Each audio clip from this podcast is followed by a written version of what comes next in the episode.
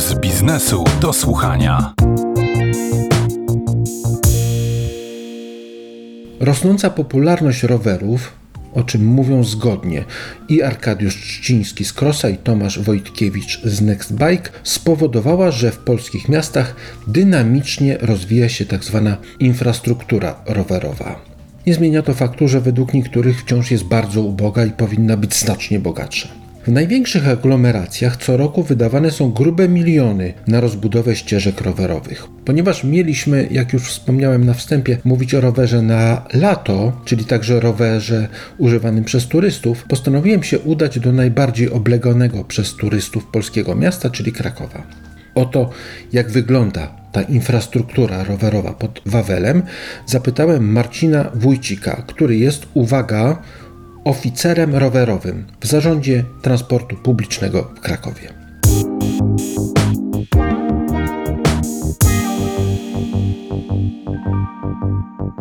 Muszę przyznać, chociaż może nie jestem obiektywny, bo pracuję dla miasta, że jak się popatrzy na mapę rowerową Krakowa, to wygląda ona całkiem nieźle. Nie chciałbym powiedzieć, że imponująco, bo są jeszcze, e, nazywamy to nawet pewnymi dziurami e, w infrastrukturze. To znaczy, da się dojechać do centrum e, Krakowa niemalże z każdego zakątka, nawet najbardziej oddalonego, aczkolwiek nie zawsze ten dojazd jest po e, infrastrukturze rowerowej i stąd mówimy, że jeszcze pewne dziury w infrastrukturze istnieją, bo dążymy do tego, żeby nasza infrastruktura była pełna, spójna, możliwie bezkolizyjna, nie wydłużała niepotrzebnie trasy, a najważniejsze, żeby rower był środkiem transportu, czyli żeby ludzie zmienili swoje przyzwyczajenia transportowe i najlepiej codziennie do szkoły, do pracy, w innych celach podróżowali po mieście rowerem. Ile kilometrów mają ścieżki, krakowskie ścieżki rowerowe? Na zakończenie ubiegłego roku mieliśmy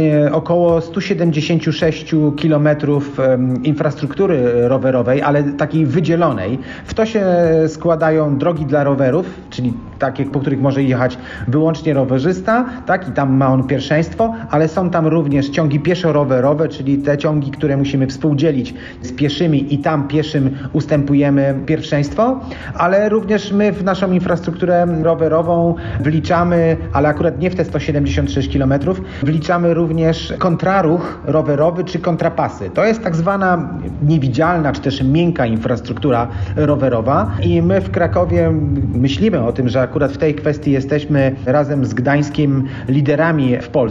Co prawda chyba nikt z nas się jakoś takimi dużymi statystykami na ten temat nie wymieniał, ale u nas mamy już prawie 300 ulic z dopuszczonym ruchem rowerowym pod prąd i to jest ekstra 70 kilka kilometrów, które możemy doliczyć do tych 170, czyli jakby wydzielona infrastruktura plus ta miękka, e, niewidzialna, jak zwał, tak zwał, taka, która ułatwia, skraca drogę rowerem, to w sumie daje ponad 200 km km, 250 i tak jak mówię, że to już jest coś, jeśli patrzymy na mapę Krakowa, na której pokazana czy zwizualizowana jest infrastruktura rowerowa. Ścieżki to jest jakby oczywistość, jeżeli chodzi o infrastrukturę rowerową, ale co jest oprócz tego?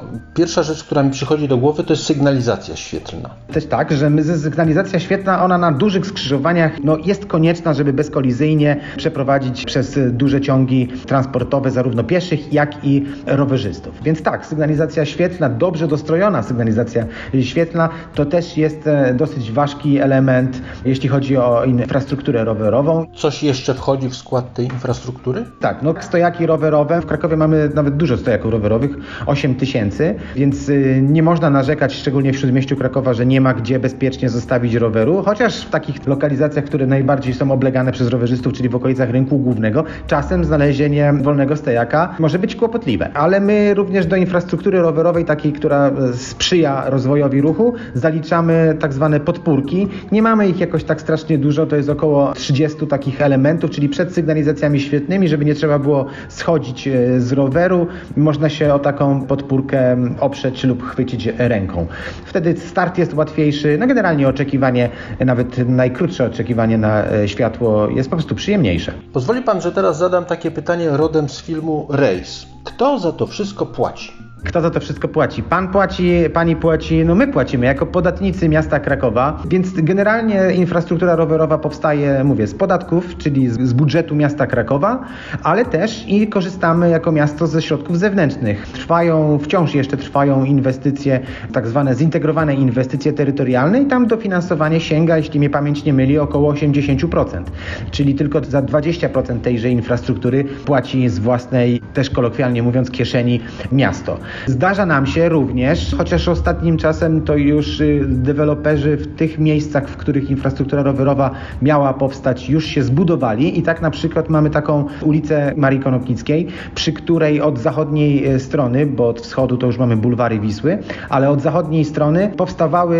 do niedawna biurowce w zasadzie i te biurowce z tej ulicy Marii Konopnickiej budowały zjazdy. No i przy okazji tychże inwestycji niejako wymusiliśmy na deweloperach, aby zbudowali e, fragmenty infrastruktury rowerowej, która teraz już jest e, ciągła, funkcjonalna, dobrze się z niej korzysta. Ja pamiętam z mojej młodości, że Kraków był jednym z tych miast, gdzie jako pierwsze powstawały ścieżki rowerowe i takie, które y, nie były tylko tam jakimiś kawałeczkami nie zespolonymi ze sobą, ale jakąś tam logikę w tym tworzyły.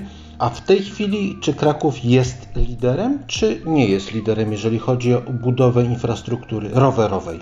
Jeśli chodzi o budowę, to tutaj mogę ja jako przedstawiciel miasta uderzyć się w pierś. Ostatnio trochę tempo budowy infrastruktury rowerowej zwolniło, chociaż po referendum, które miało miejsce już 6 lat temu, powinno było przyspieszyć, aczkolwiek y, może na obronę niejako miasta mogę powiedzieć tylko tyle, że łatwe fragmenty infrastruktury, to one już lata temu zostały zbudowane.